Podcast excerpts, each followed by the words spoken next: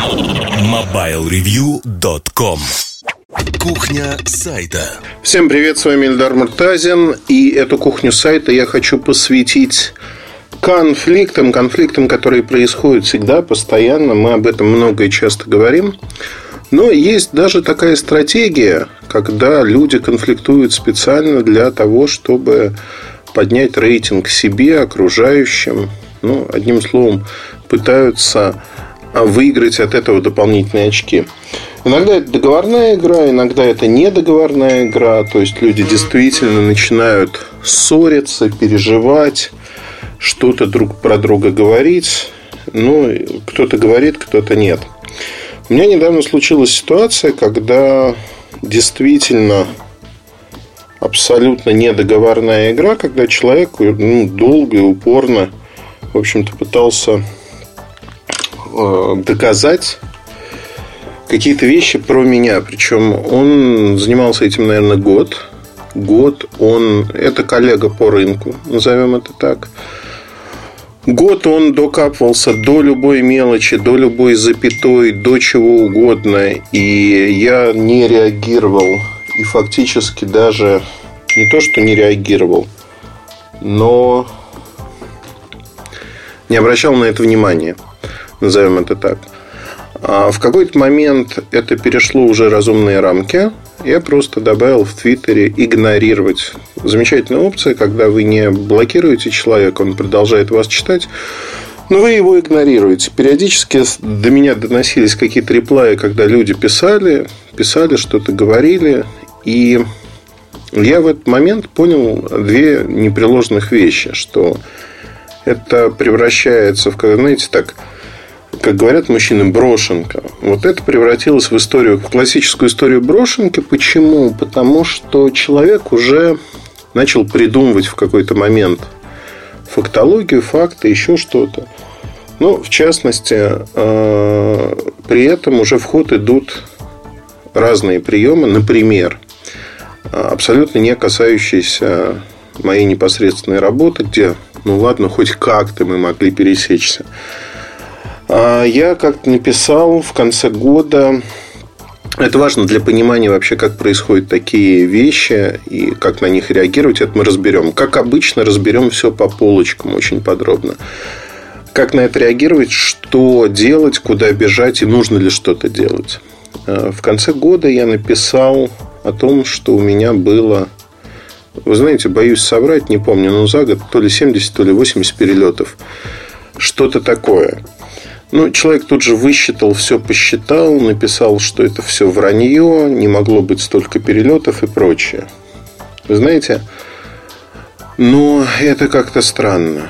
Странно со всех точек зрения, потому что это достаточно легко, с одной стороны, посмотреть, с другой стороны, ну, наверное, сложно ожидать от какого-то человека, что он будет копаться в чужой жизни, смотреть, сколько раз человек не был дома и прочее. Тем более, что многие поездки, служебные командировки я просто даже не освещаю никак.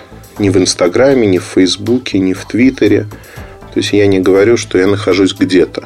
В силу разных причин. И это, конечно, меня несколько смущает. Смущает не то, что человек полез в эту степь, а то, что человек начал придумывать какую-то свою реальность, в которой Эльдар Муртазин обманывает при этом, для чего не очень понятно, но вот рисует некий образ. Дальше было смешнее. Дальше у меня в Барселоне сломался чемодан. Чемодан сломался, я обратил на это внимание не когда приехал, а когда уже уезжал. У меня сломалась ручка алюминиевая на Samsonite. Я написал, что чемодан выжил, перелетов 60 он перенес. Даже не перелетов, наверное, поездок я написал. Да, именно так. Я написал порядка 60 поездок.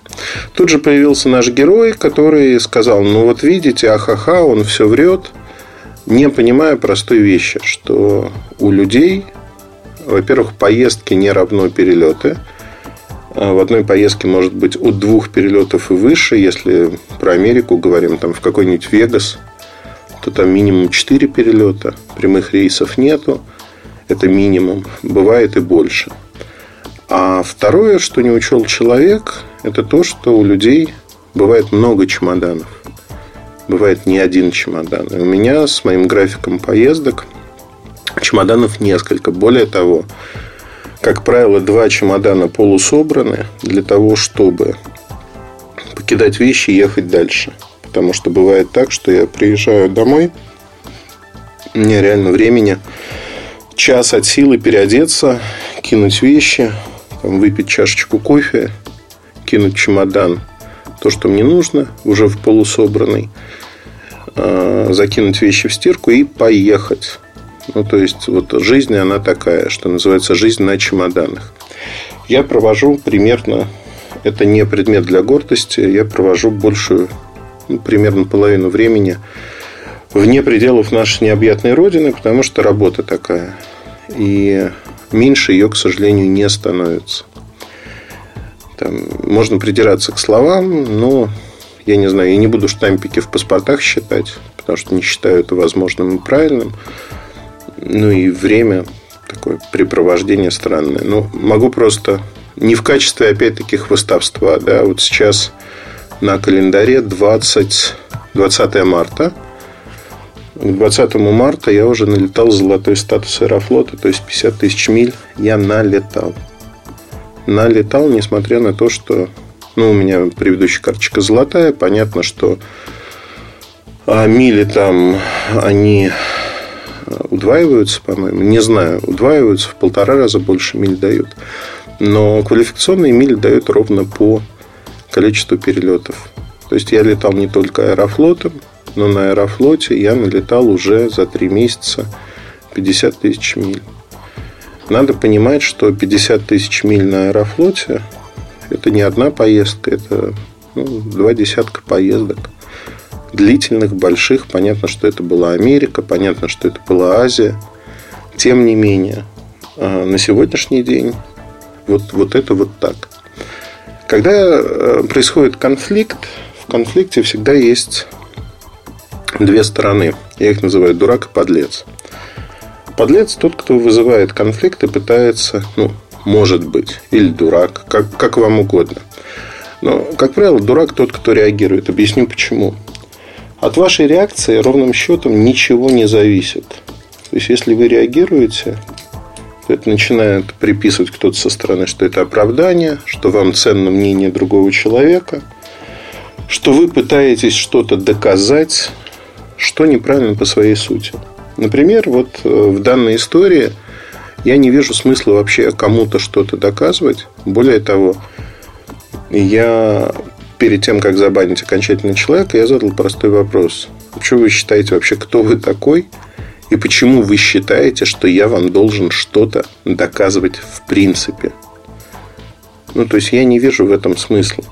Я не вижу смысла доказывать человеку, который полгода до того, как купил машину, рассказывал о том, какая она крутая, хорошая и прочее, основываясь на бумажных характеристиках, на том, как она выглядит в видео, то есть, который ни дня не проездил в этой машине. Зачем?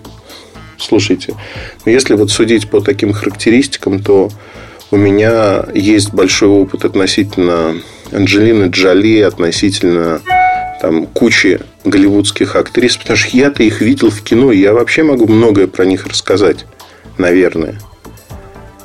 Но является ли это опыт реальным? Нет, не является.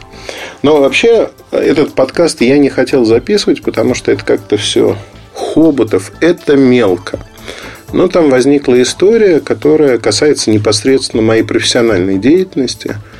А именно, когда уже человека забанил я, человек начал рассказывать небылицы. Там были угрозы, конечно же. Угрозы – это вот часть этой всей истории. Объясню, почему. Такие люди очень любят угрожать, что если ты не вступишь в полемику, я всему миру расскажу про тебя что-то нелицеприятное.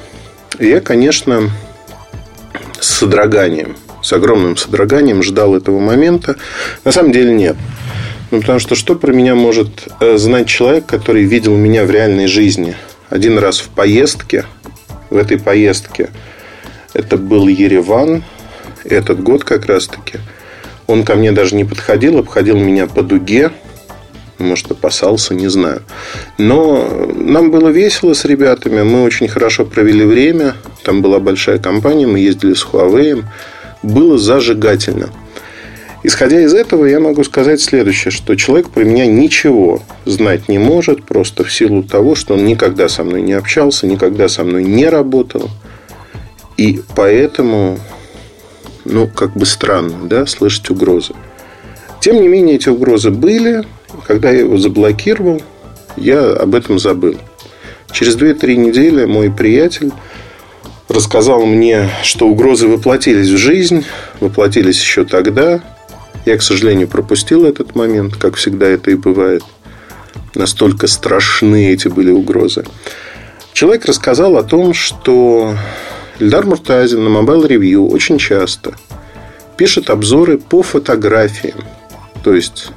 И это очень легко узнать. Я, честно говоря, несколько опешил от такого заявления. Так вот, написать по картинке обзор невозможно. И мы никогда этим не занимались, тем более я никогда этим не занимался. Более того, у меня есть очень любопытный прием, который я часто использую. Последний раз, наверное, с iPhone X это было, когда я написал 10 причин до начала продаж в России, 10 причин не покупать iPhone X. Упомянул о том, что я работал с аппаратом, работаю с аппаратом, будет первый взгляд. И, конечно же, половина всех комментариев, если там, не половина, половина негативных, наверное, комментариев была в следующем, что люди писали. А Муртазин все врет, потому что, значит, нет у него iPhone X, никогда не было. Все это выдумка, все по картинкам и прочее. На следующий день вышел первый взгляд на iPhone X. Естественно, с живыми фотографиями и прочими примерами фотографий и тому подобными вещами. То есть, это вполне осознанный трюк, прием, если хотите, для того, чтобы посадить в лужу каких-то людей. Такое часто я делаю, такое часто бывает. И когда человек говорит о том, что обзоры пишутся по фотографиям, для этого нужны какие-то доказательства. Хотя бы одно, да, потому что все обзоры лежат на сайте, и их можно посмотреть. Их никто не правит, их никто не удаляет, их никто не убирает никуда. И Google, Яндекс, они все помнят. В общем-то, в кэше можно найти, если вдруг что-то такое было. И вот тут возникает такой вопрос, что... В качестве примера человек привел мои размышления о Apple HomePod, колонке от Apple, обзора которой не было на нашем сайте. Тот материал, который называется «не обзор», приставка «не» означает отрицание. Там просто рассуждение, почему эта колонка, собственно говоря, не очень хороша и не совсем мне понравилась. Валяется она у меня в уголке вот здесь. Руки написать из-за поездок не доходят. У меня куча сейчас материалов, которые из-за поездок я дописать не успеваю. Да и не к спеху, в общем-то. И что тут сказать? Я могу сказать ровно одно, что на сегодняшний день ни одного доказательства своих слов этот человек не предоставил. Я не называю его по имени по одной простой причине. Не страшно абсолютно, но просто в таких конфликтах люди и хотят получить какую-то засветку, если хотите, для того, чтобы воспользоваться этим, чтобы что-то сделать. Вообще предыстория, не отношений даже, а предыстория очень простая. Человек достаточно агрессивно изначально себя вел, утверждая, что пройдет еще полгода, 3 года назад, пройдет еще полгода, и ваш YouTube никому не нужен будет, вы устареете и прочее. Прошло 3 года. Наш YouTube как был в 2,5-3 раза больше, чем у них, так он и остается. Наш сайт как был больше в разы, чем их, так и остается. То есть, по сути, ничего не поменялось. Ведет ли это к озлоблению человека? Наверное, да, в какой-то мере. Ведет ли это к тому, что он ищет какие-то способы хоть как-то засветиться? Наверное, да. Но в таких историях самое главное — сохранять спокойствие, с улыбкой реагировать на это. Объясню почему.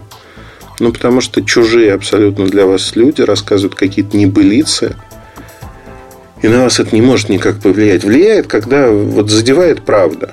Правда, может действительно больно ранить, задеть, вызвать какую-то реакцию. Вы можете что-то делать, переживать внутри себя. Когда же про вас рассказывать небылицу, как реагировать? Реагировать очень просто, улыбаться. Потому что это очень смешно. Это правда смешно.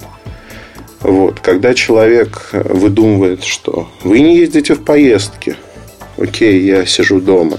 Хорошо, вы не ездите так часто в поездки. Окей, не езжу.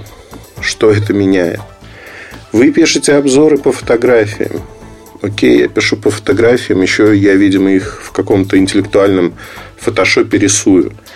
Для того, чтобы живые фотографии изобразить или что-то подобное. То есть, это все, в какой-то момент оно же оборачивается неким грузом и падает на человека. Потому что апофеозом стало то, что в тусовке, если говорить про коллег, это обсуждение, когда у человека нет машины, но он обсуждает, какая она быстрая, какой мягкий салон и прочие вещи. Ведь в тусовке все об этом знают, потому что это ерунда какая-то. Это смешно. Это действительно смешно. И единственный мой совет будет очень простой.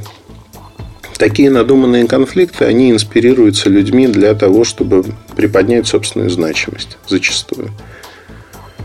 А давать им эту возможность или не давать, решать, конечно, вам. Но я считаю, что в большинстве случаев, когда не идет такой накат, нападки на то, что для вас действительно ценно, давать какой-то ответ бессмысленно, да и не нужно.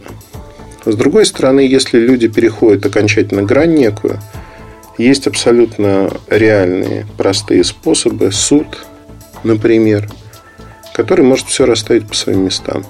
И в рамках судебного разбирательства вы можете требовать моральную компенсацию. Здесь, в общем-то, все хорошо, все понятно, все просто.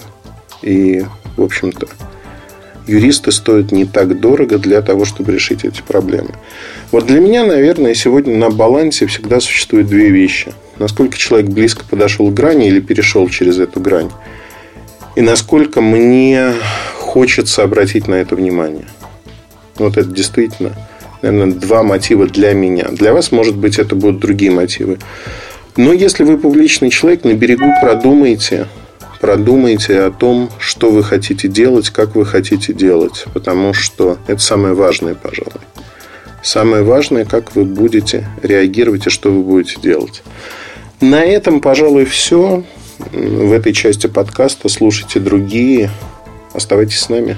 На связи. Пока. MobileReview.com. Жизнь в движении.